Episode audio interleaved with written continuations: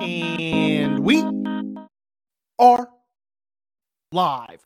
Welcome on in, ladies and gentlemen. Bienvenidos, señores y señores. This is the NAI Ball Podcast. It is season five, episode 13, and all of the NAI Ball Podcast is brought to you by our friends over at Off Speed Athletics. We'll tell you more about Off Speed Athletics in a moment. We, we have a great show for y'all this week. We're going to get into a week in review where we cover the conferences that we talked about last week. That's the American Midwest, the CalPAC, the Crossroads, the KCAC, the GPAC, and the River States. We're going to update you. Those are the closest conference races and matchups in the nation. Ottawa head baseball coach Gabe Grinder is going to join us on the show and talk about the Braves this season. We've got our final regular season edition of 10 to Lewiston, the NAI ball hitter, pitcher, and team of the week, brought to you by Pitch Pro. And then it's our big series of the week. We had to choose one, one Mid South Conference do or die matchup. We'll tell you about which one we chose and why here in a little bit.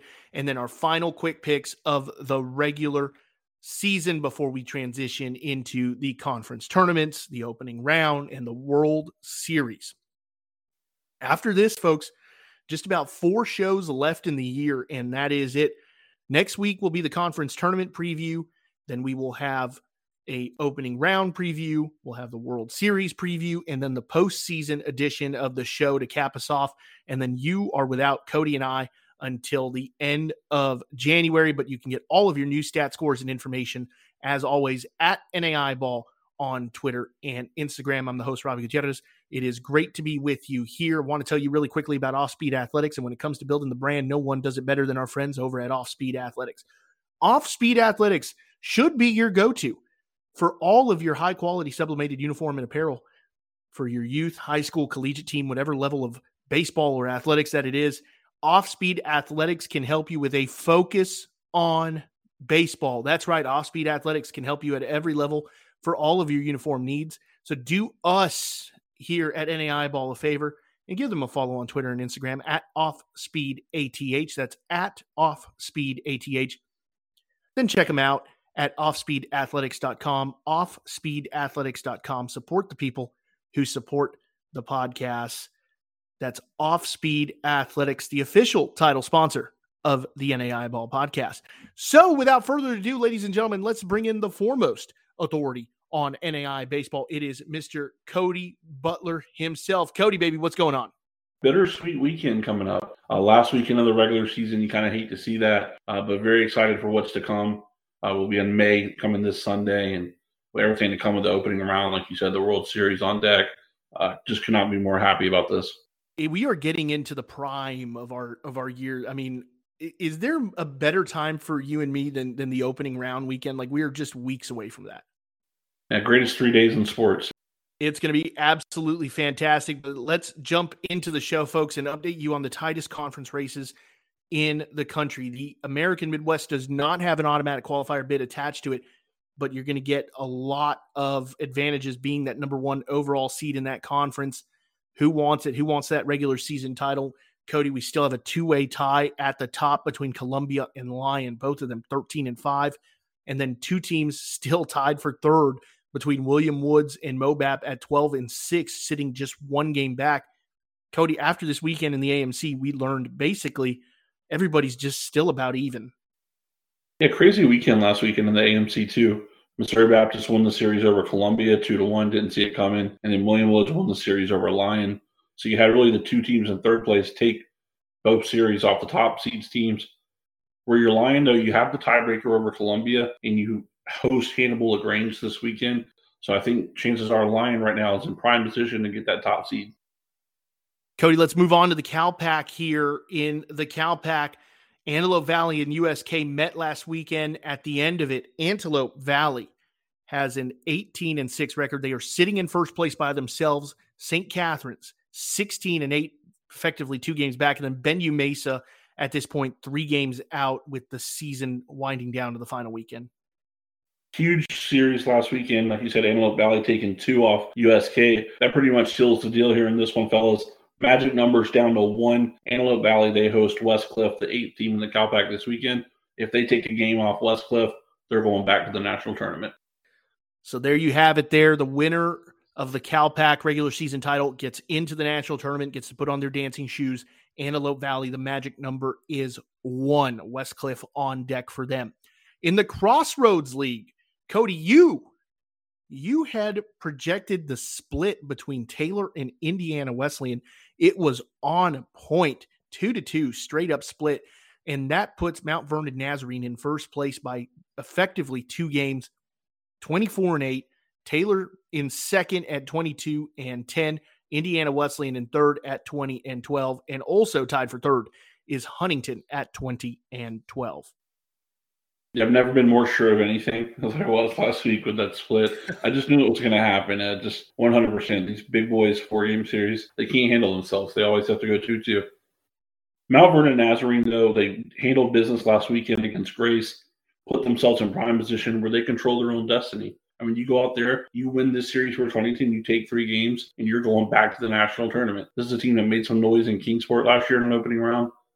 Uh, they have the guys to do it. Cruz McFadden, the reliever, three saves this past weekend, 13 saves on the season, the NAI national leader.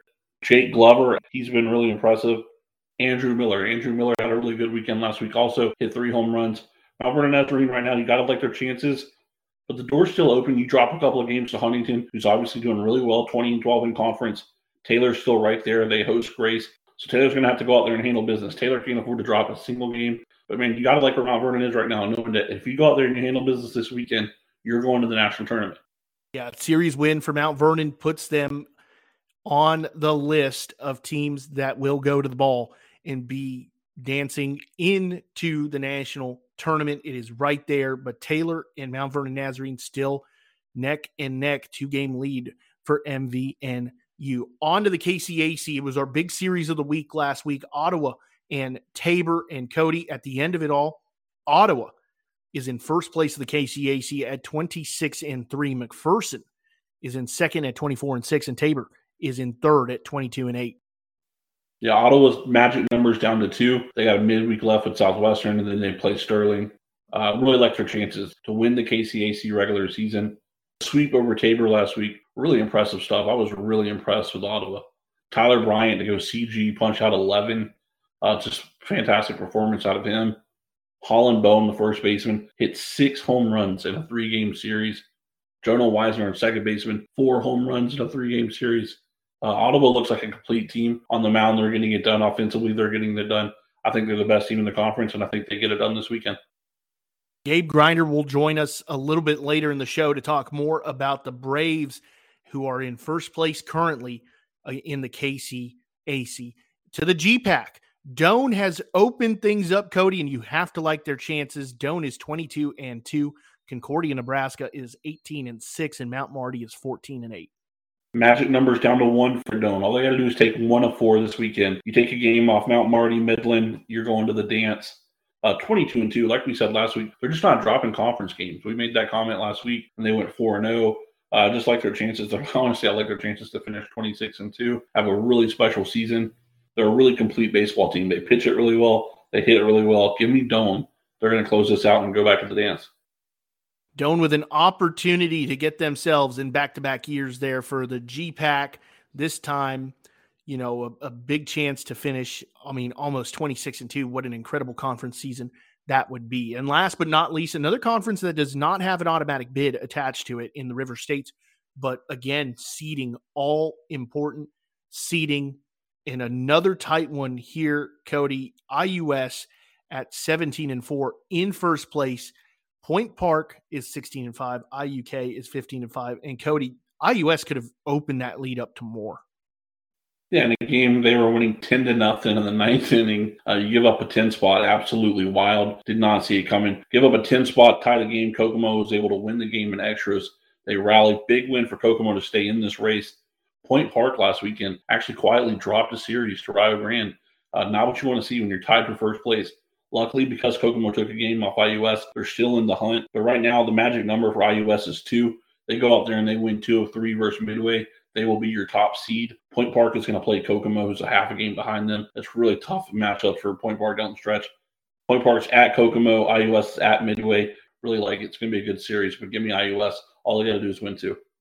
So there it is, where all of the tightest conference races around the nation are headed and where they're currently at. Cody, thank you for updating us on all of those. Folks, let's get into some shout outs and mentions, highlight some of the best players and performances from this past weekend. And first and foremost, we're going to give a shout out and a congratulations to Clarke University head baseball coach Dan Spain on his 300th career win. You give a mention here to Vanguard starting pitcher Lucas Bixby, who threw 6.1 shutout innings in the win over number six Westmont. Bixby is tied for the GSAC lead with nine wins this season. Webber International freshman Dylan Martin went seven shutout innings in the win over St. Thomas. Martin now holds top 15 wins over St. Thomas, Gwinnett, Faulkner, and Warner all this season. UNOH's Tyler Gregalis went seven for 11, five home runs, two doubles, 12 RBIs, and 24 total bases, and clutched a two out, three run home run in the bottom of the seventh to tie the game and force extras for Northwestern Ohio. Lawrence Tech's Nick Olson hit 467, four home runs, 13 RBIs this week. Olson is hitting 452 this season with 27 extra base hits and 43 steak sandwiches. Southwest Assembly's a god. Michael Watson threw a complete game with 13 punchouts in the conference win over Mac U. Middle Georgia State first baseman Ryan Wilson went 7 for 12 last week with a double, two grand slams, three home runs total, and 13 RBIs. USCB's Clint Sellers went 5 for 11 with two grand slams as well and 11 RBIs over the weekend. He had three round trippers total last weekend. Marion starting pitcher Craig Nixon was named the Crossroad Pitcher of the Week after throwing two complete game victories over Grace and St. Francis. Ryan starting pitcher Tanner Moylan threw a complete game with 14 punchouts in the win over number 23 Reinhardt. Mount Vernon Nazarene's Andrew Miller hit 500 with three home runs, eight RBIs in the series sweep over Grace. Warner starting pitcher John Bean threw a nine inning complete game shutout in the conf- Sun Conference win over Thomas. University of Cumberland's true freshman Seth Benner is having quite the ridiculous season, hitting 434 with nine home runs, 11 doubles, 46 RBIs, and five, five multi extra base hit games. And then last but not least, Cody told you a little bit about it. Trailing 10 nothing in the bottom of the ninth, IU Kokomo rallied for 10 runs to tie the game and force extra innings. Shortly after trailing once more 11 to 10 in the 11th, Kokomo rallies for two runs to walk it off 12 to 11 versus number 18 IUS. Cody, what a week it was. That doesn't even mention the weekend that uh, you know, we talked about with Holland Bone. Just what an incredible weekend he had as well. It seemed like the ball was flying all over the country uh, wild weekend, 10 nothing down in the bottom of the ninth. I would say I'm not sure I've seen anything like it, but I saw Midway put up like 16 runs in the seventh inning against Gwinnett this year. So it's absolutely wild. Some of these kids just didn't want to come back. They didn't get the win, though, so that one won't be as told quite as much as IUK's, which I'm sure they're going to tell their kids and grandkids about forever. Uh, just a lot of standout performances this week. A lot of really special stuff. It seemed like the ball was flying. It was way harder to pick hitter of the week than pitcher of the week. So many people really deserving for this hitter of the week award. So really good stuff. Tip to captain them. So congratulations to everybody on the shout outs and mentions list. Let's go ahead and get into this week's interview. It is Ottawa head baseball coach Gabe Grinder with us here on the NAI Ball Podcast. Joining us now on the NAI Ball Podcast, all the way from Kansas, is the head baseball coach of Ottawa University in Kansas. It is Gabe Grinder, and the Braves are off to an absolutely fantastic start. I say off as we're getting ready to complete the season here, but what a year it has been for Ottawa. Coach Grinder, thank you for taking some time out of your day and joining us here on the NAI Ball Podcast. Absolutely. Thanks for having me on, guys. So, you know, my, my first question really for you is last year we saw this incredible run through the KCAC tournament. I, I want to say y'all were the five seed in that tournament. You basically, at that point, you know, have to win the tournament to be able to get into the national tournament. You do that. Has that season, you know, last year where you go to an opening round, you get yourself some experience in postseason play, you know, you get yourself some wins in postseason play, kind of set y'all up for what you've done this year? Uh, I definitely think it does. We we have a decent amount of returners from that team. And I think that experience and, and being able to see what that was like, and then adding some really great talent over the summer uh, into this this group, it's allowed us to to be where we are now. And, and I think last year, had that not happened, I think we'd still be really good this year. Uh, we always knew we would be, but I, I, definitely think it's helped put us over the edge to where we're at now. Coach, uh, new program record for wins this year. You already have 38 wins and counting. Uh, you're on a program best 15 game winning streak, third longest streak in the nation. Uh, right now, you're rolling. This year, I think we first took notice. Otto and me and Robbie were talking about it. Uh, that Oklahoma Wesleyan series. It was earlier in the year. Uh, they were still top 10 in the nation coming off a Lewiston trip last year and you swap them. I mean, really raised eyes, not just win the series, but you swap them. And then I think it's kind of just been all eyes on y'all ever since. And you looking back at it now, I mean, you open the year with three wins over Huntington, a really good Crossroads team, a team that's in the top four in that conference. Uh, talk to us, I guess, just about how the year started really hot. You went out into opening round last year. Uh, you beat Loyola, the number one seed on their field. I mean, really good experience rolling into this season. And uh, y'all boys just kept it rolling. Yeah, we started this year, and and honestly, I, it's one of those deals we knew we were really good, but you had to start playing some people. Um, and when we went to Alabama, I, I told my assistants, hey, if we leave two and two, remind me that that's good, uh, because I, Huntington is a very good baseball team. Uh, they hit the crap out of it. They had a couple really good arms, but when we left three and one, I, I just remember driving home. It, was my assistant and I. We were talking, and man, like I, we're really good. We got a chance to do some stuff this year, and then uh, we rolled through the rest of February like I thought we were, like I thought we would and were capable of, and then um, and that Avila, that first Avila game was typically uh, or typical of our first Avila game. Uh, we always go down and then somehow rally. That's what it's been the last three years, and then uh, I think the guys really understood how good they were once we went down to Oklahoma and swept Oklahoma Wesleyan. I, I think you could see the shift in kind of how they did stuff at practice, how they walked around, how they handled themselves. I think they understood at that point what we'd kind of been saying all year that, hey, you guys are a championship team and you're capable of making a huge run uh, if you just believe it and, and, start to get after it. And and since then, I I mean I think the rest of the season's kind of spoken for itself with what they've done.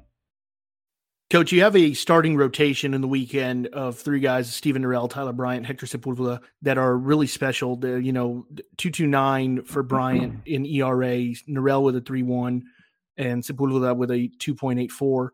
I mean, these are guys that are all fifty five innings plus. Uh, you know, and then there's eight complete games amongst that group. Talk about what that one two three rotation has done for y'all this season. How special it's been because there's so many teams out there that have one guy that they can count on. You look at that one guy and say, yeah, that guy's a horse. But I mean, you've got three guys that you can throw out there and, and feel confident in. Yeah, I think with our rotation, it's been uh, a big backbone of our success. I mean, we we go one, two, three every weekend. We never deviate from it, uh, and I think that gives I think that gives the team a sense of identity going into weekends. You know that Norell's throwing game one, Bryant's throwing game two, Heck's throwing game three, and it never changes. Um, I, I think you see some teams bounce guys around on weekends, and, and I think he can throw you off a little bit. And I just think with those three guys, everyone knows what they're going to get every game they go out. Uh, they know that Norell's going to go deep into the game because he's a Friday night guy, and uh, every time we give Chuck the ball, we, we tell him, hey man, like you got to get seven. We can't expose the bullpen in game one, and and he's been a horse his entire career, and he gets us into the seventh or deeper every time, and and Bryant's electric stuff, and does what he's supposed to do every time he goes out. And Hector's been a huge piece to us being able to be as good as we are because when we're up 2-0, he doesn't give an inch. Uh, he's as good as any number one out there, and he'll just slam the door shut. And it's a big reason why we're 38 and five because those three guys just they're dependable. You know what you're going to get from them. They keep us in the game uh, long enough for our offense to take over and put things away. And when they do get big leads, they never relinquish them. Uh, they just they allow our offense to work at a really high rate, and and I'm thankful we have those two guys on our staff. We don't have to go face them. Coach, I mean, not just getting it done on the mound. Offensively, uh, a couple years ago, McPherson had multiple All Americans.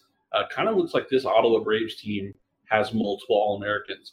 Second baseman Darnell Wisner hitting 430 with 16 home runs. He's stolen 24 bases on the year with 34 walks to 18 Ks. I mean, just 533 on base percentage.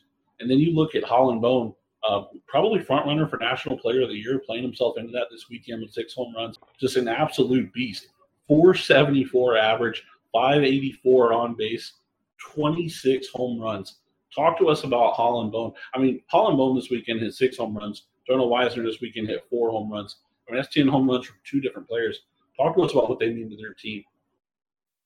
Uh, they're invaluable with what they do. Uh, Jonah, I'll start with Jonah. We recruited him during COVID, and he, he, ended up going back to the junior college he was at. But um, we wanted to get Jonah because I, I think every every championship caliber team has a go guy. Uh, and I thought Jonah was that guy for us when we recruited him two years ago, uh, along with another guy we currently have here. Uh, and we didn't get either of them two years ago, and now they're both here. Jonah gets guys going. He pushes dudes at practice. He's high energy. Uh, he he demands guys give everything they got, and and it shows up. Um, so he's he's been a huge asset both offensively and just what he brings every day at the field to get to get the most out of our guys. And then Bones just uh, he's an animal. He's been a he's been awesome at the plate for us all year. Uh, to have that hit in the three hole and make every starting pitcher see him in the first inning is just big for us. Uh, whether it's hey he hits a home run in the first, whether he strikes out in the first, you know he's going to put a good at bat together for you. And between Jonah and Holland always being able to to wear out pitchers in the first inning it just sets us up. Um, and then those guys just whatever it is, whenever you need a big big swing, uh, big ener- big swing and energy, they provide it. Uh, Jonah's Jonah's awesome at doing that. Holland's awesome at doing that. It's a reason why our offense is as electric as it is. Uh, and the big big thing they bring to us too is uh, they're not scared to fail. So it allows us to push harder at practice because if we can set up situations where guys fail more often in practice, it allows them to be more successful in the games because the games are tough. Uh, and if we make practice easy, then we're not setting them up to win at a high level. So because those guys are okay with failing at practice, it allows us to get more out of everyone around them, and in turn, it, it puts us where we're at now at that that 38 and five mark, just because we can practice harder, demand more, and and everyone's okay with that, and that makes a world of difference for us. We're talking with Gabe Grinder, the head baseball coach over at Ottawa on the Off Speed Athletics Hotline. Coach, you've got four games left in the season. St. Mary and Sterling for three. You know, you're really close to to clinching that that automatic uh, bid to the national tournament. You know, I want to say the magic number is two. How do you go into this final week of the season? How do you approach it?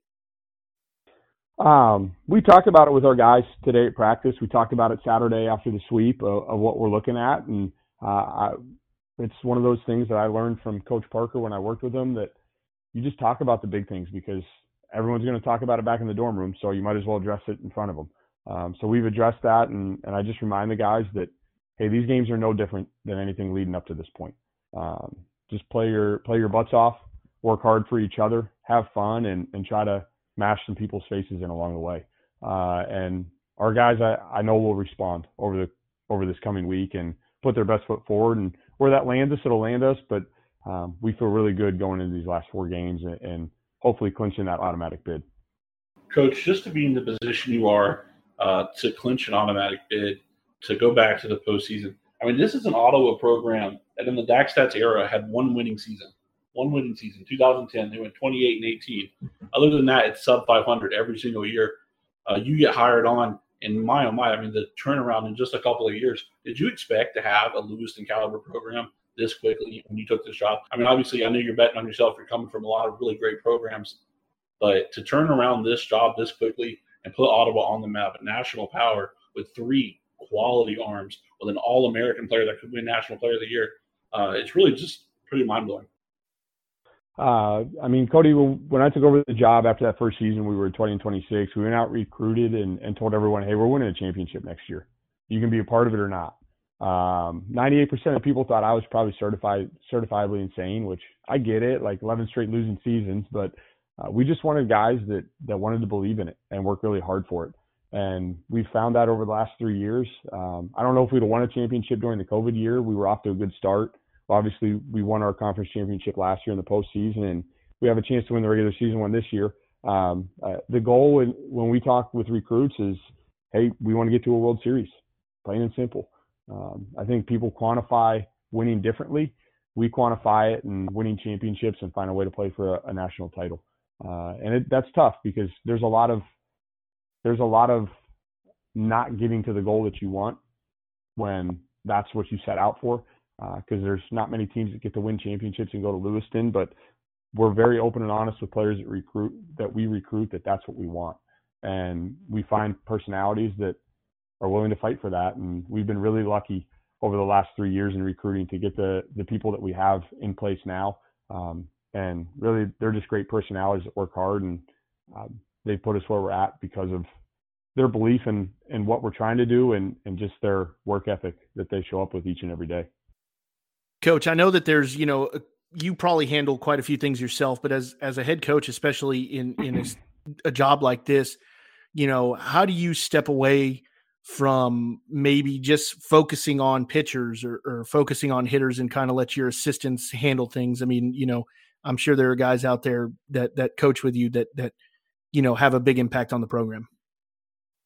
Yeah, my assistant Josh Larinaga, we hired him during the COVID year. Um, he has been tremendous for us. Uh, he works with our hitters every day, and I've gotten to the point now where I just don't even really put much input into what we want to do hitting. I just I ask him in the office, hey, what are we doing today? And I write it on the practice plan. That guy has done he's done an immense amount for our program to put us where we're at today. Uh, the work that he does with our guys early down at the field every single day, um, the prep work and scouting, all that, uh, he has been huge for us. Uh, when when we hired him, I, I set out to hire a guy that was going to challenge me and challenge our program's way of thinking, and he's done that and brought a lot to the table for us. And and he's also a big reason why we are where we're at today. Um, just he puts countless hours into our offense, making them what they are, and it's really helped our pitching staff out because it's allowed me to swing back more towards pitching and put uh, really, I would say 85 to 90 percent of my time and effort out of practice is spent with those guys. Um, so I think we see the fruits of having Josh with us because our offense has gone to a different level and it's allowed me to to spend more time with our pitchers where those guys have taken off this year um, and really gotten back into the swing of stuff. And then we have we've got two great GAs that work for us uh, that we're we're thankful for, and and we hired on another guy to help with pitchers this year. That again he does kind of what Josh does with early work, working mechanics and everything else, and he crushes it. So our assistants absolutely are an asset to us and a reason why we're as good as we are. Because without those guys, we wouldn't be where we're at today. Head baseball coach at Ottawa University in Kansas, Gabe Grinder, has been our guest today here on the NAI Ball podcast via the Offspeed Athletics Hotline. Coach, thank you for taking some time out of your day and joining Cody and I here on the show. Yes, sir. Thank you for having me. So, a huge thanks to Coach Grinder for taking some time out of his day and joining us here on the NAI Ball podcast. Cody, Ottawa's just having an absolutely incredible uh, 2022 season. And it, you know, really ever since Coach Grinder took over the program, it looks like they're going to continue to build on that. Yeah, can't say enough about the turnaround he's done, honestly, to have one winning season in the DakStats era and to have this team, you know, potential Lewiston program. I mean, it's just really special. Uh, really impressed with him. Came away really impressed with the interview, and I came away impressed with the program itself. I think Ottawa, Kansas is on the rise. Absolutely agree. And let's get in to 10 to Lewiston this week, where we have quite a few changes, Cody. Essentially, uh, there are three new teams. One team has been in it already this year. Two teams are brand new into 10 to Lewiston. A lot of changes going on uh, in 10 to Lewiston, but these are the 10 teams that I believe to be the top 10 teams in the nation. So without further ado, let's go ahead and kick this off. And we will tell you right now the number one team in the nation through five, not many changes, just some tweaks here and there. But Southeastern University is number one. They're 43 and three. They're hitting 361 with a 265 team ERA. They've scored 460 runs to 154 runs allowed, 199 extra base hits. They're 13 and 2 against the current top 25. Uh, you know, they're number one in the arc in the Southeast. They're 29 and 1 at home, 11 and 2 on the road, 9 and 0 in neutral site games. They've been tested here, you know, quite a bit. And and really right now, Cody, you're starting to see them get tested a little bit more towards the end of the year. And I think that has to do with them playing some of the better teams that they've played. I mean, playing Keiser, playing Webber, uh, even St. Thomas was kind of a little bit of a dogfight, showing that they're still the cream of the crop. I think Southeastern right now deserves to be the number one team in the nation. The number two team is Tennessee Wesleyan at 44 and 5. They're hitting a 338 clip, a team ERA of 316. They've scored 470 runs and allowed 181. They have 212 extra base hits, 480 staff punchouts. They're 10 and 4 against the current top 25. Number one in BOCHIP, number two in the Southeastern Arc, only because there's a team called Southeastern there. But they're 23 and 1 at home. They're 17 and 2 on the road, and they're 4 and 2 neutral site ball games. I really like what Tennessee Wesleyan is doing. I think they're an experienced pitching staff. Their bats have come together. They had that one rough weekend, but other than that, it has just been exactly what you expect from Tennessee Wesleyan. 100%. Like you said, they lost three games in one calendar week. And then other than that, it's been smooth sailing all season. And they lost on the road to a really quality program. So I think Tennessee Wesleyan looks really good. They got the horses to do it, and uh, they got the arms to do it. Kobe Foster is looking amazing right now. He bounced back after not pitching at Reinhardt, came back with a 14 strikeout performance this weekend, looking like he's in the running for pitcher of the year. And offensively, I just think they have enough dudes to match and get the ball down there, score some runs, and get back to Lewiston. Absolutely agree. The number three team, there's a little bit of a change here. The number three team is Oklahoma City. The Stars are 40 and three, hitting 363 with a 349 team ERA. They've scored 450 runs, 236 to lead this list, 236 extra base hits, 354 staff Ks.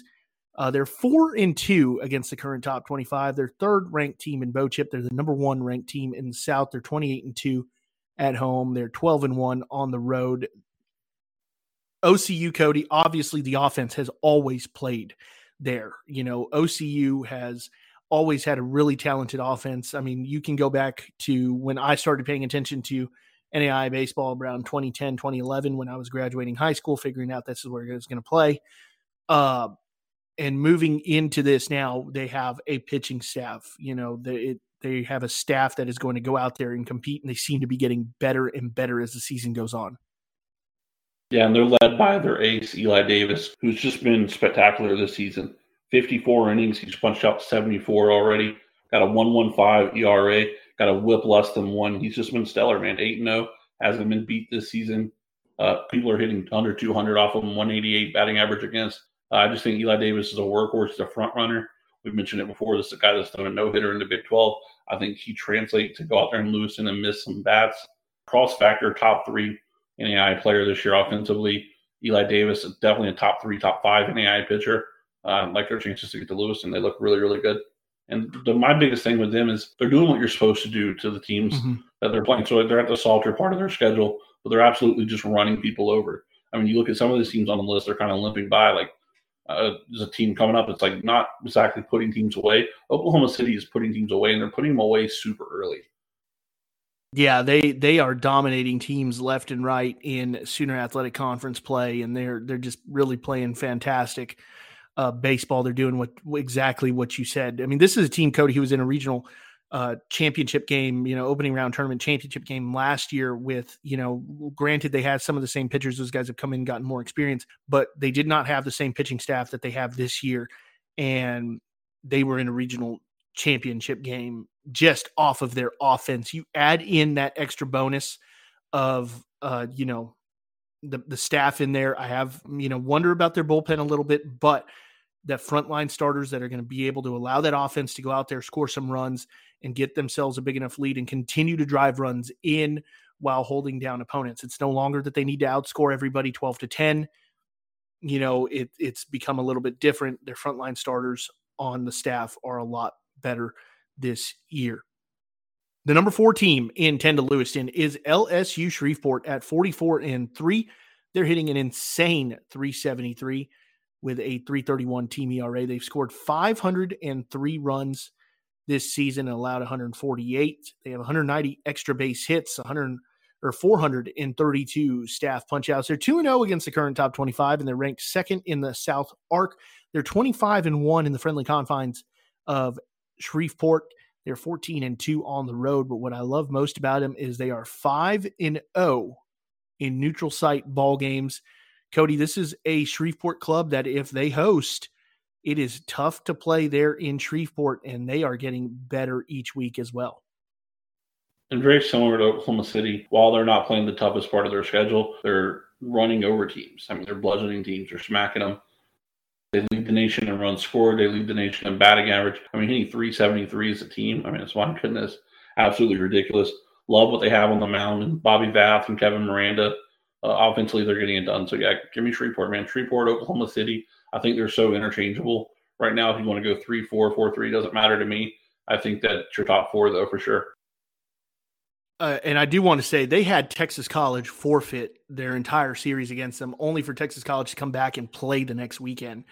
Uh, and that's just something that that blew my mind. Um, that that happened, and obviously we've talked about Texas College in the show before. They're not a baseball team. They don't have baseball players on their baseball team. It's a mixture of football players. They have a football coach coaching their baseball team. Really disappointing situation there at Texas College, but that you know Texas College, who has you know forfeited, I think maybe two games so far this year, just totally backed out of that series, wanted nothing to do with it. So that was really interesting to see. And they were back the next weekend. Shreveport back the next weekend after not having a, a series and handling their business.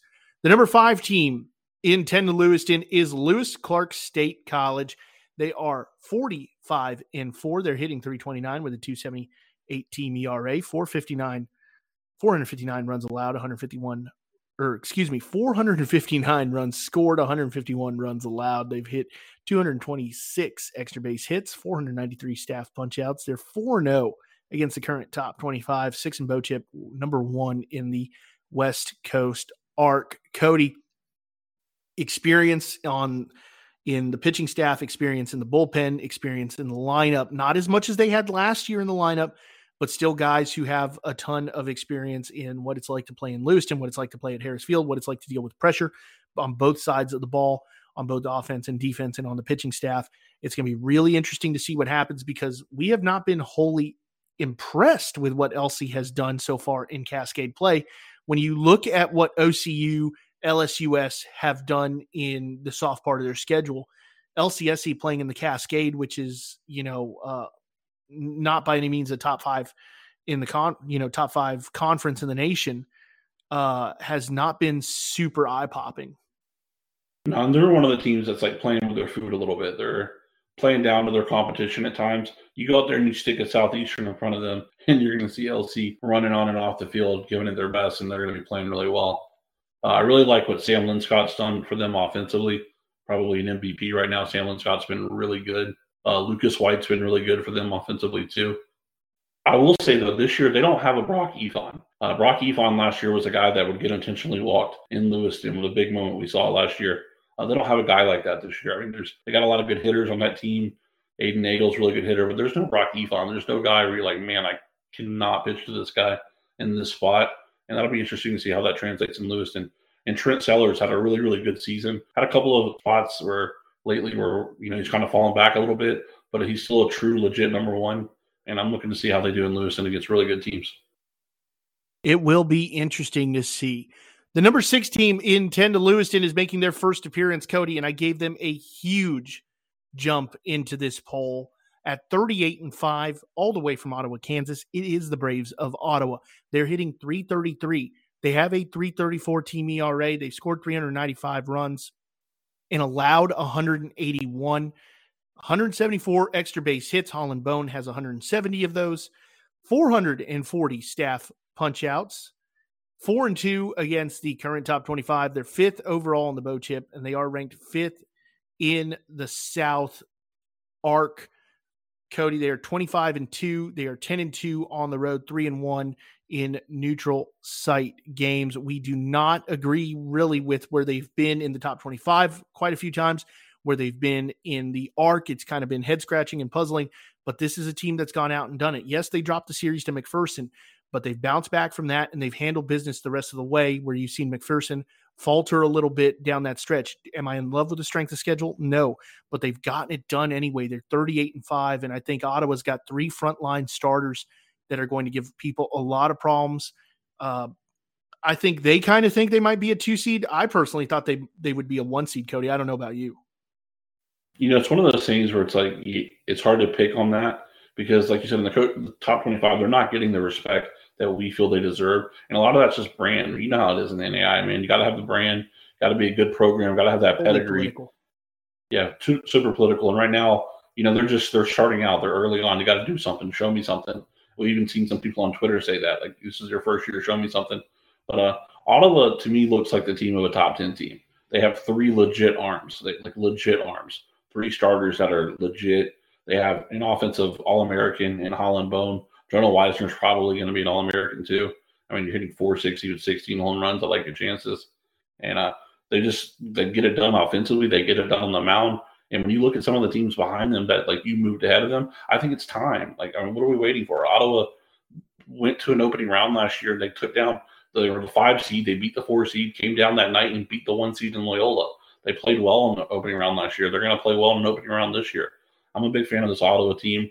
They handled business against Tabor. None of those games were really that competitive. They were competitive early on, game one. Rather than that, Tabor jumped out to a lead. Other than that, Ottawa clubbed them. I mean, Ottawa looks really, really good. They have the series lost to McPherson where they dropped game three in extra innings. Other than that, they haven't dropped a series all season. I think the KCAC is very underrated. I think it's a lot of talent in that league. And I think they've just ran through the league this year, and I think they deserve to be a top 10 team. I think if this was Oklahoma Wesleyan doing this, it would be no question they would be in the top 10. Yeah, I, I agree with that sentiment, man. Uh, 100%. I agree with that sentiment. I think if it was, you know, a, a different moniker, it, would be 100% there. Uh, I'm going to move, I moved them up to six in this poll. I, I fully believe in, in what they're doing. And I think that their three starters give them an effective chance, whereas a lot of teams around the country don't have more than one.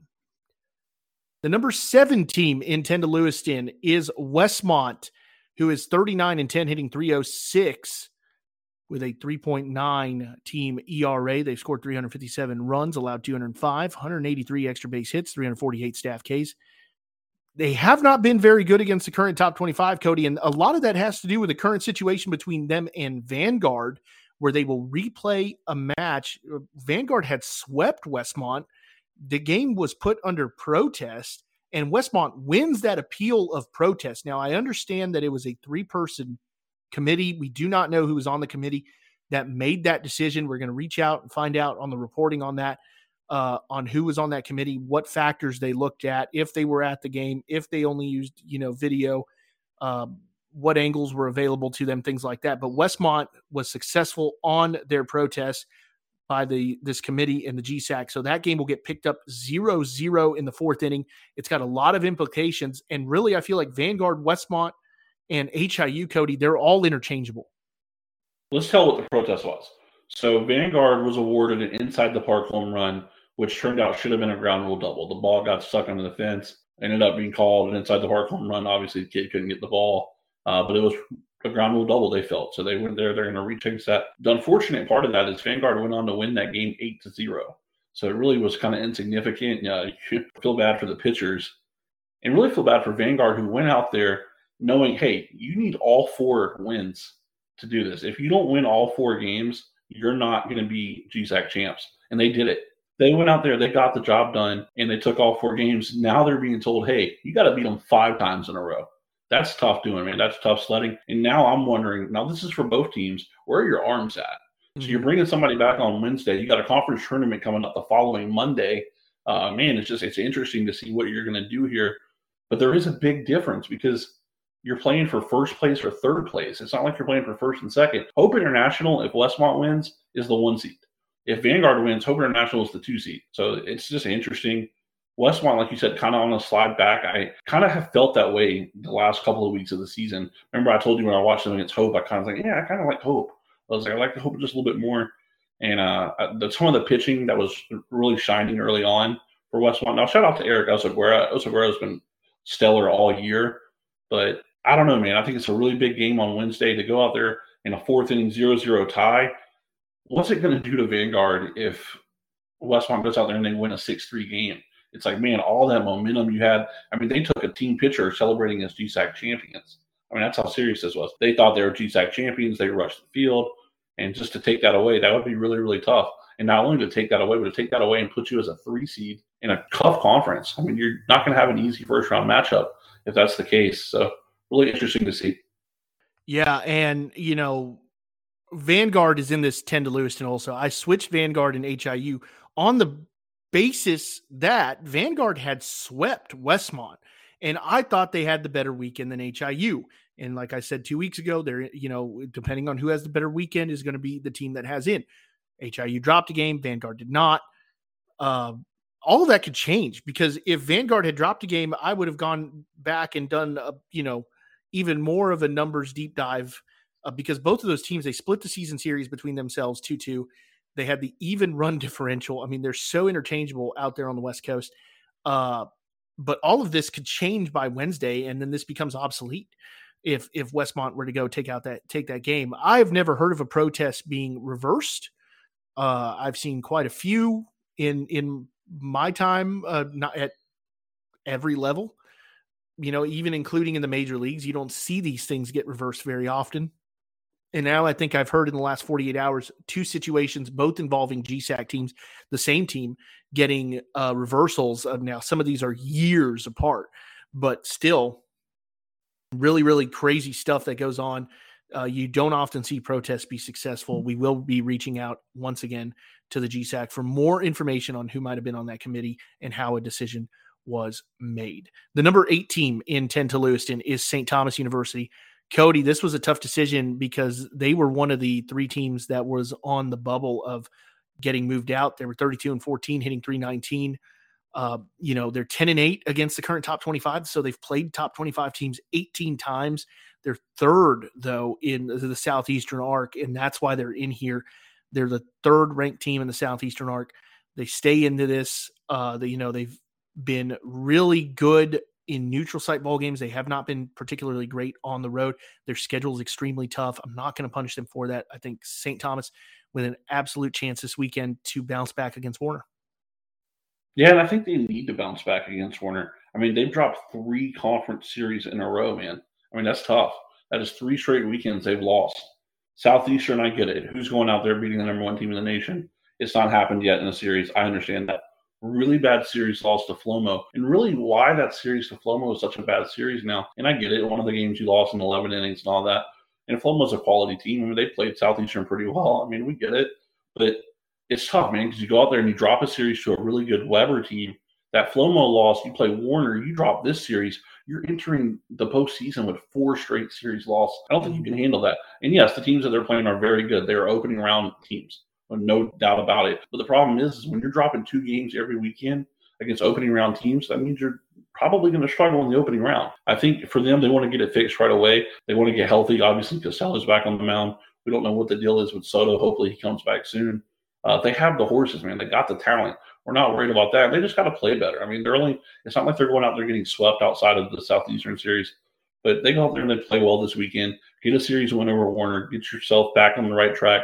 Because I'm with you. It's like it's hard to punish a team going out there playing. You lose the series to the number one team in the nation. You lose the series on the road to Webber, who's really good. I mean, it's tough, but at a certain time, though, you got to find that gear. And you want to start winning, and you want to start doing it now before the postseason. You can't afford to go into a postseason with four straight series losses.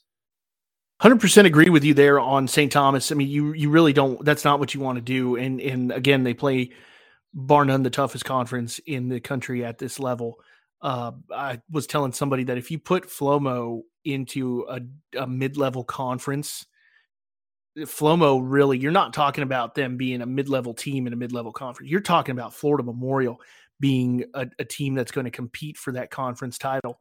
Uh, you know, it's it's one of those things where it's like they would jump up and bite a lot of teams and surprise a lot of teams, and maybe their midweek arms aren't the same, but you know they've got some weekend dudes that are out there competing. It's a tough place to play, and you know they they've really, I mean, time and time again, we saw Southeastern struggle with Florida Memorial, wholly struggle with Florida Memorial in multiple games uh, you know, it's it's tough to play down there in Miami Gardens at, at Flomo, and they take full advantage of it.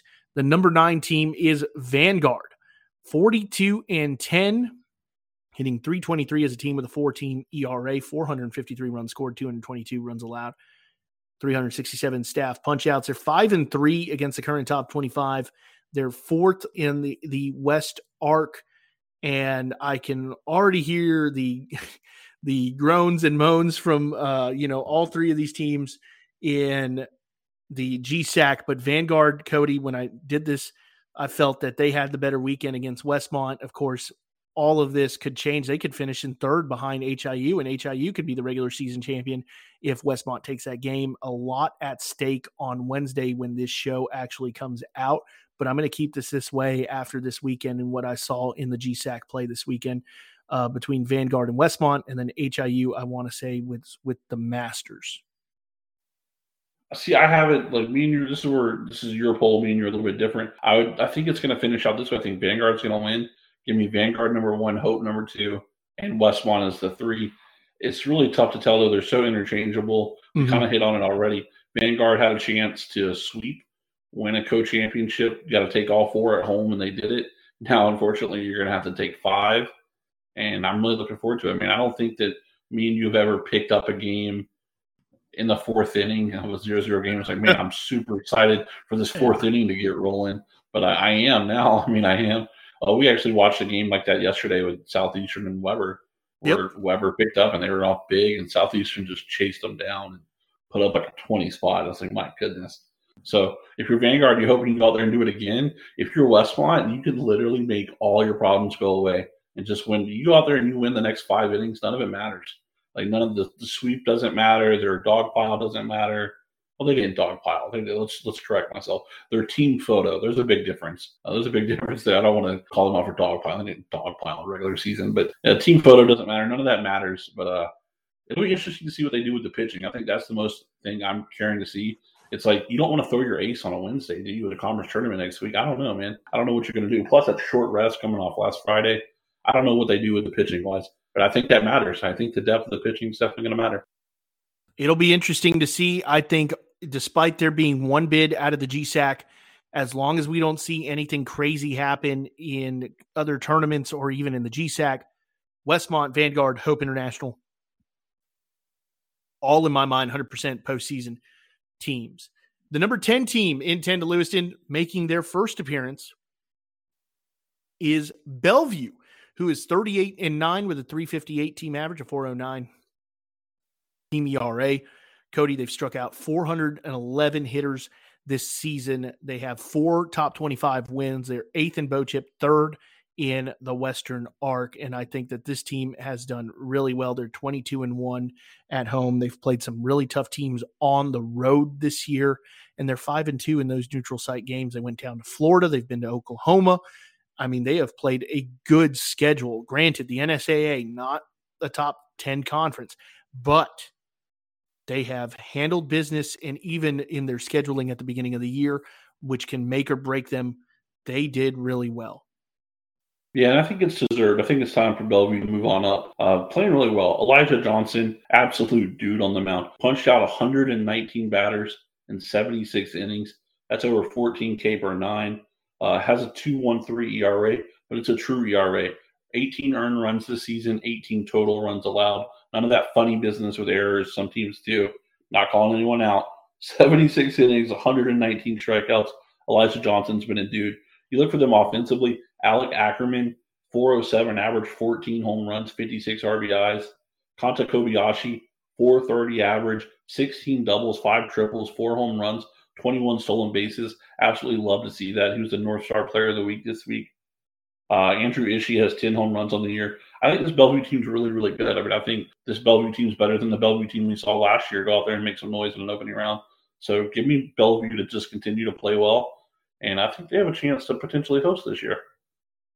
I think so too. I think that they have a, a, a chance to potentially host, and, and that might be something we talk about more in depth on the next show uh, if we find out who either A is hosting or if we have a better idea at who is put into bid. They release it on next Monday, May 2nd. Next Monday is when NAI will let us know the sites. Well, that's tough because I will be traveling. So you, I know you'll be all over that, uh, but uh, that's that's something I like. I would have loved to have been uh, here for. Um, that'll that'll be interesting. That will be interesting. But I am excited about that and who find out who's hosting and who will be where. So that is 10 to Lewiston. Dropping out of this week's poll is Georgia Gwinnett at 34 and 12, who has struggled uh, with some teams, Cody, that that traditionally they just do not struggle with. And then Central Methodist at 34 and 12 as well, who has really um, kind of floundered in spots in the Heart Conference really a, a, tough one for them in in spots this year in the H in the Heart Conference. Yeah, I mean, Gwinnett and Central Methodist, two extremely talented teams, can 100% work their way into Lewiston. Uh, you see it every year, but right now they're not playing as top 10 teams. Uh, neither one of them are worthy of a top 10 spot right now. Uh, they just don't look the part. I mean, Columbia International led Gwinnett by like nine runs in the eighth inning of game one the other night, and then tie game in the seventh inning. I mean, Gwinnett's just playing with their food way too much. They're playing with these softer teams way too much. And the same thing with Central Methodist. I mean, they're dropping games in the heart every single weekend. So, uh, top 15, top 20, top 25 teams, yes. Top 10, no shot. Yeah, wholly agree with that. So we move on here to our NAI ball hitter and pitcher and team of the week. And this is all brought to you by the newest sponsor of the NAI ball podcast, Player of Week Awards. It is Pitch Pro from Aeroform Athletics. Pitch Pro is the leading provider of portable mounds for both USSSA baseball and Major League Baseball. Designed for both indoor and outdoor use, Pitch Pro portable mounds are built for easy storage. They come with a 10 year core warranty. They aren't made with cheap foams, they don't move, and they are lightweight. So do us a favor and check them out right now.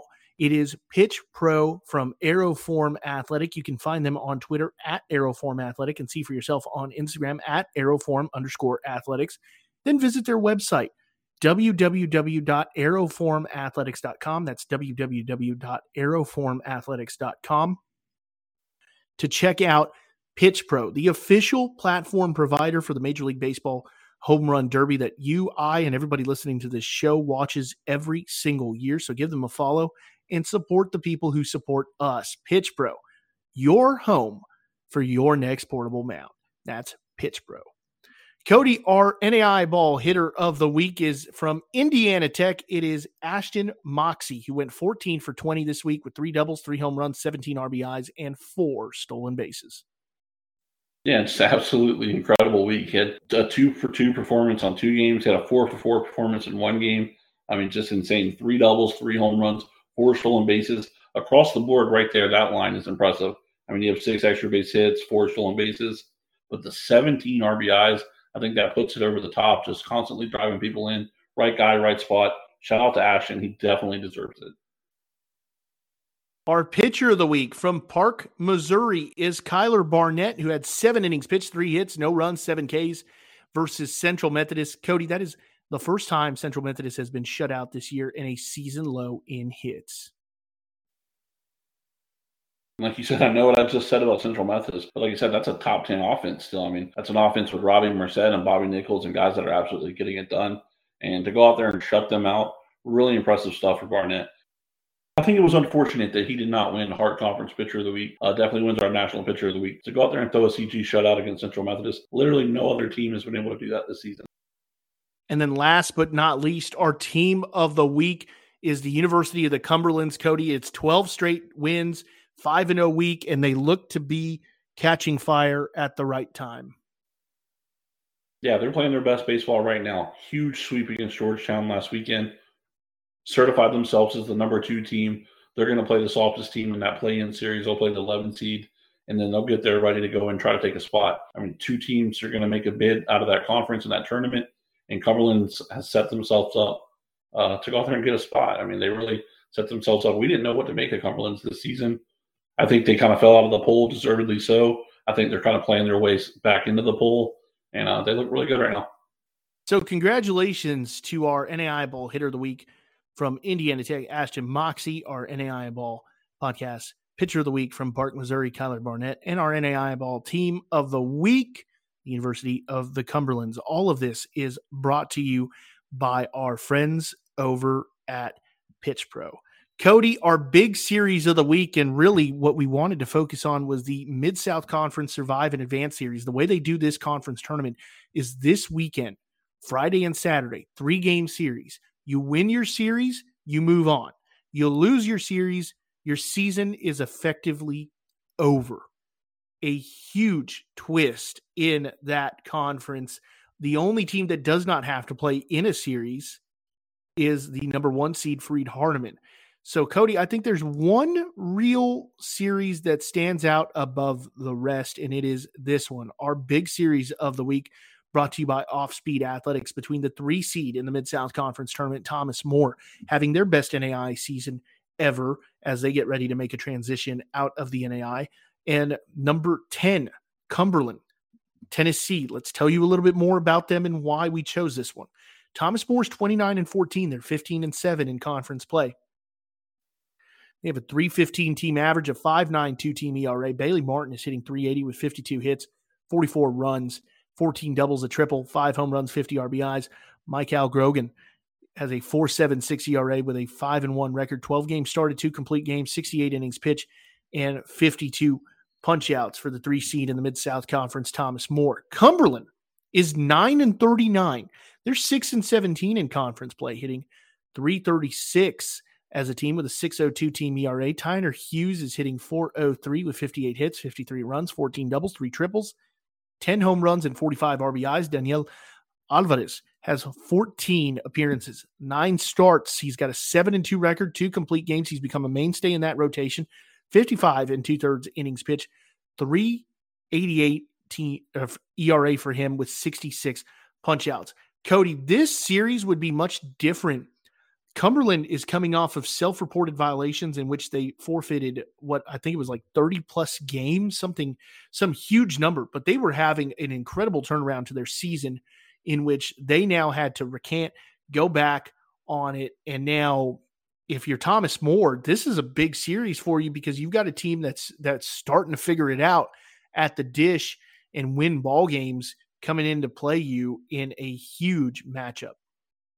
Yeah, so effectively, Cumberland, Tennessee went 20 and 3 in conference this year. I mean, if it wasn't for the self reported violations, they would have been your clear cut number one seed by a good bit. Uh, they were the top team in the conference this year. They're the top hitting team. I mean, Cumberland, Tennessee is scoring on people at an absurd rate right now.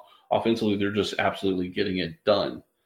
I think what stood out to me about this conference, and we can say it on air, Robbie, don't be bashful, is uh, there was a lot of chirping on Twitter. And the one way to fire us up, this is the second time this year we've picked a series because we saw some chirping on Twitter. Yep. You know, we like it, man. Just add us. Add, make sure to add us, and then you add the other team too, and we'll get it out there for everyone to see. And tag their best player. yeah, Thomas More and Cumberland seem to not like each other, and we're all for it. I think it fires up. You're in a play-in series against a team that you're talking smack against, and coincidentally, they only played twice this year because of a lighting situation. They usually have a three-game series. Only you're able to get two in, and they split. So they're one to one. Cumberland's 23 in conference. One of their losses is to Thomas More. I think it's a no-brainer. You send Cumberland over to Thomas More. Thomas More's got that. They play some of their games at this really nice stadium in Florence, and I think they're going to play all their games there next year. Is what I read. So it'll be fun, fun little three-game series uh, you wanted them, you were talking at them, and now you got them, and I'm looking forward to it. I think this is a big opportunity because for Cumberland, a team that, let's be honest, was probably going to be in the top 25 last week. They're number mm-hmm. 27. Uh, I don't think there's any way they let them in, but they're a record now. But this is really a 25 team right now. I mean, you look at some of their losses this year, they lost to Shreveport, Gwinnett, Tennessee Wesleyan. They haven't lost to really any bad teams. Uh, they played really well, and the only way they can make this national tournament is to go out there and take one of these two bids. They have a long road to go. I mean, you going in as the 10 seed, it's a long way to go. You're not going to get, and they reseed too, which is the thing about the Mid South tournament. So once they win this series, it's not like, oh, okay, well, we take the three seed spot. Nope, they're going to reseed it for the next go around. So they're going to have to fight and claw, and they're going to have to prove that they're the best team and win a lot of these games. But I'm looking forward to seeing if they can do it. Yeah, it's it's going to be huge. I, I 100% agree with you. We like rivalries.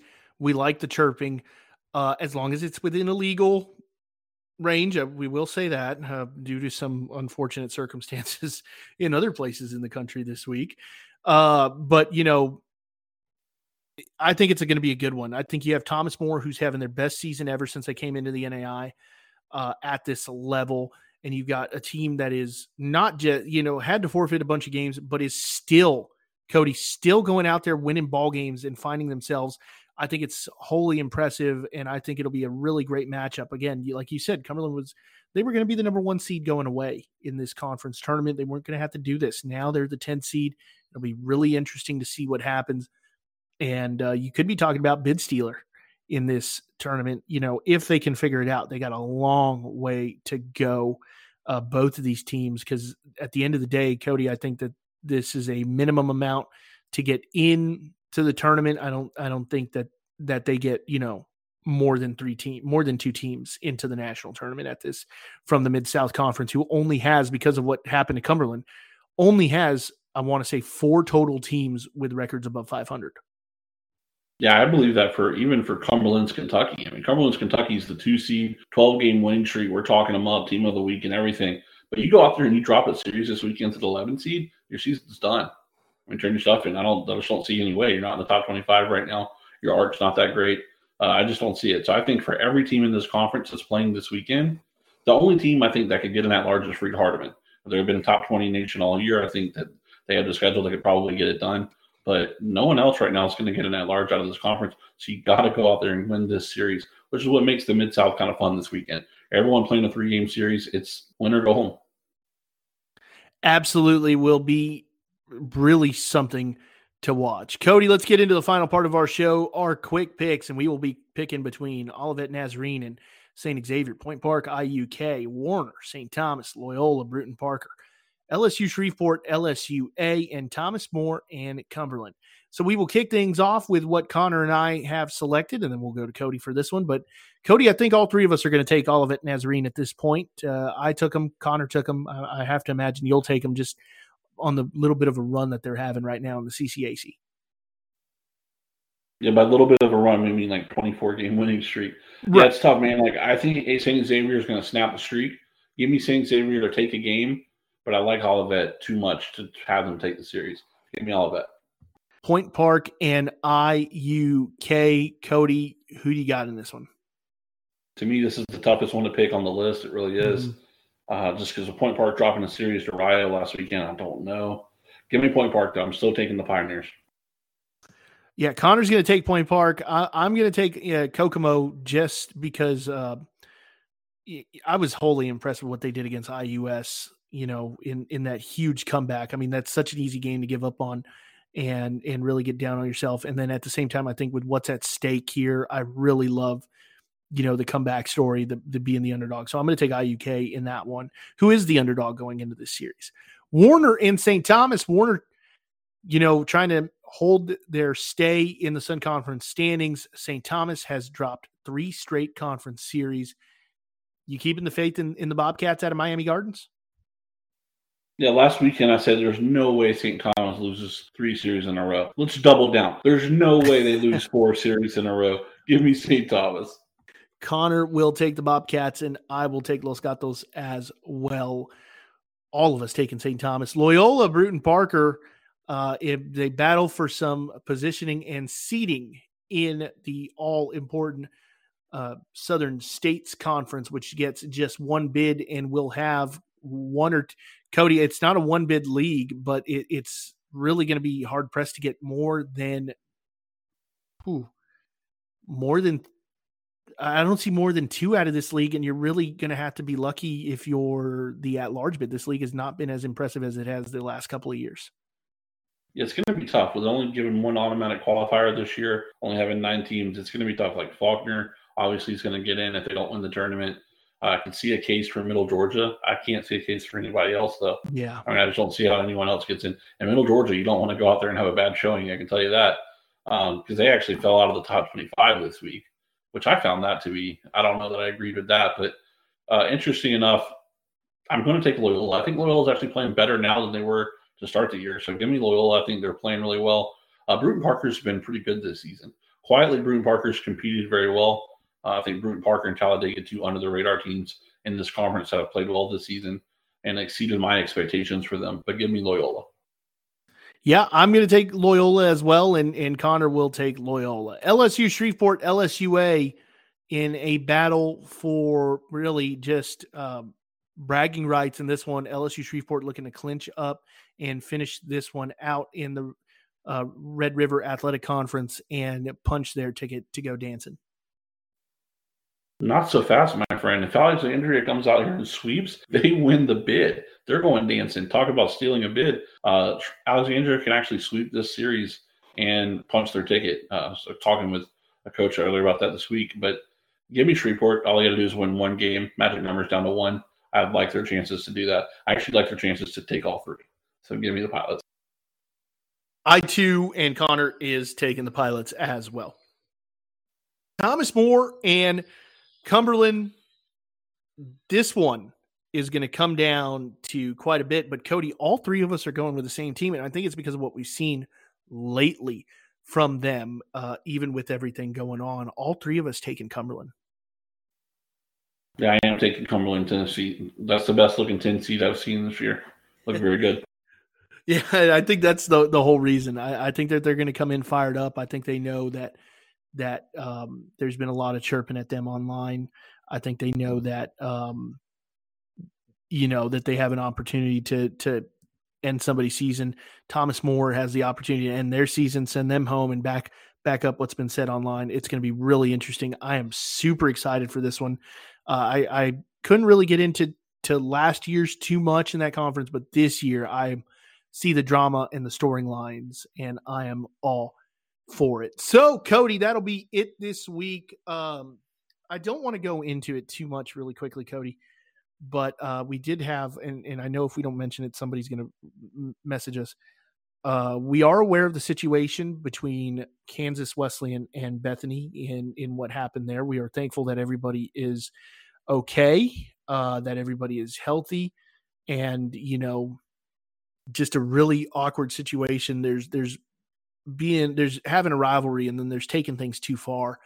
Uh, you know, nobody should ever be should have that done. We're really hoping that it wasn't a baseball player that that did that. And uh, it is something that we will continue to watch as the storyline progresses, as well as uh, what is going on. We're, we're not going to, you know, we're going to let the police investigation do its job and and all of that. We will continue to talk with uh, players, coaches from you know uh, Kansas Wesleyan as well as both sides, and reach out to Bethany for comment from that, which uh, they've given multiple times the same comment. Uh, has not deviated at all. It'll be something to watch and keep an eye on. But if you did not hear, uh, Kansas Wesleyan did have their water cooler, uh, what appeared to be spiked in a photo that has been picked up by the New York Post, uh, by multiple outlets, um, you know, around the nation multiple major accounts online have published that photo as well. Um, we're not sure what it was spiked with. There have been multiple, you know, different accounts of of what it was, but you know, the biggest thing is is that all the players are healthy. Everybody's okay. Uh, I do believe that two players had to go to the hospital. Uh, both of them are okay, and and we're super thankful for that. It should never come to something like that, Cody. No, I mean, it's absolutely disgusting. Like I don't even find it funny. Like I don't know no. who thought it would be a good idea. It's like, what are we trying to kill the shortstop, dude? Like, what are we doing? Like I don't, yeah. I don't understand. You committed a felony.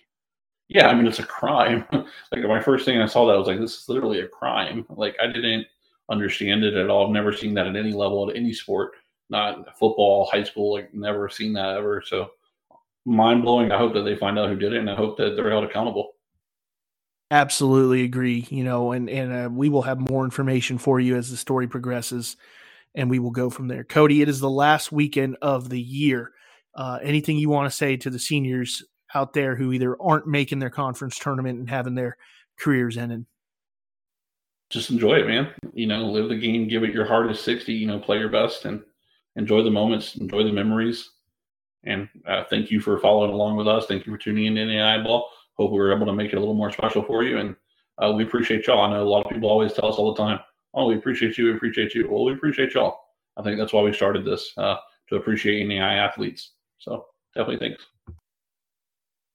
Before I get into that, we're still looking for an intern. Uh, we're still taking applications for an intern for next season. Uh, if you're a graduate student, you don't have to be a baseball player. You can play any sport, and you're interested in that. Please reach out to me on Twitter at RobG 1063. If this is your last weekend, it's the last time that you get to put on the uniform or, you know, sit in a dugout with your teammates. Uh, enjoy it. Enjoy it. You know, it, it affects everybody differently. And at some point, you will miss it. And some people, it, affects them right away. Some people, it takes a little bit longer. Uh, but at some point, you will miss it. And you'll want that camaraderie. And you realize that you won't have it. And even if you're coaching and you were once a player and you're in that dugout, it's not the same so enjoy it. Enjoy the memories with your friends. Enjoy, you know, the good times and and you know learn and become better from the bad. And you know, we are one thousand percent thankful to y'all for allowing us to have this platform and, and keeping up with us because as as much as we want to do these things, it, none of it is possible without the players around the nation who continue to listen to the show, interact with us, and uh, and a lot of times become close friends with us. You know, it, and it's it's things that that excite us and keep us going and keep us driven. So we are super thankful to you. Enjoy your time, enjoy your moment. Um, best of luck down the road. You know, you've always got a home here with us at NAI Ball. We're always going to have you back. So, Cody, next week uh, we will also be recording a little bit late. As I said, I'm traveling on Monday. One of my former teammates, my shortstop, Elvin Rodriguez, is getting married in Dallas. So I am making the nine hour trek from the borderlands all the way north to Dallas, and uh, we'll be there. Oh boy, uh, Friday through Monday. Coming back on Monday. By the time I get back on Monday, it's going to be super late. So we will record our conference tournament preview uh, next week on Tuesday. We will ha- hopefully have that out by Wednesday, uh, normal time. We we will pick all of the winners of every single conference tournament and tell you who each team is in those conference tournaments. So get excited for that as we head into the post season. That'll do it for us here at NAI Ball, at NAI Ball on Twitter and Instagram for all of your new stat scores, information, everything you need. And for myself at RobG1063 on Twitter. For Connor Darnell, for Cody Butler, I'm your host, Robbie Gutierrez. We hope you have a great day and an even better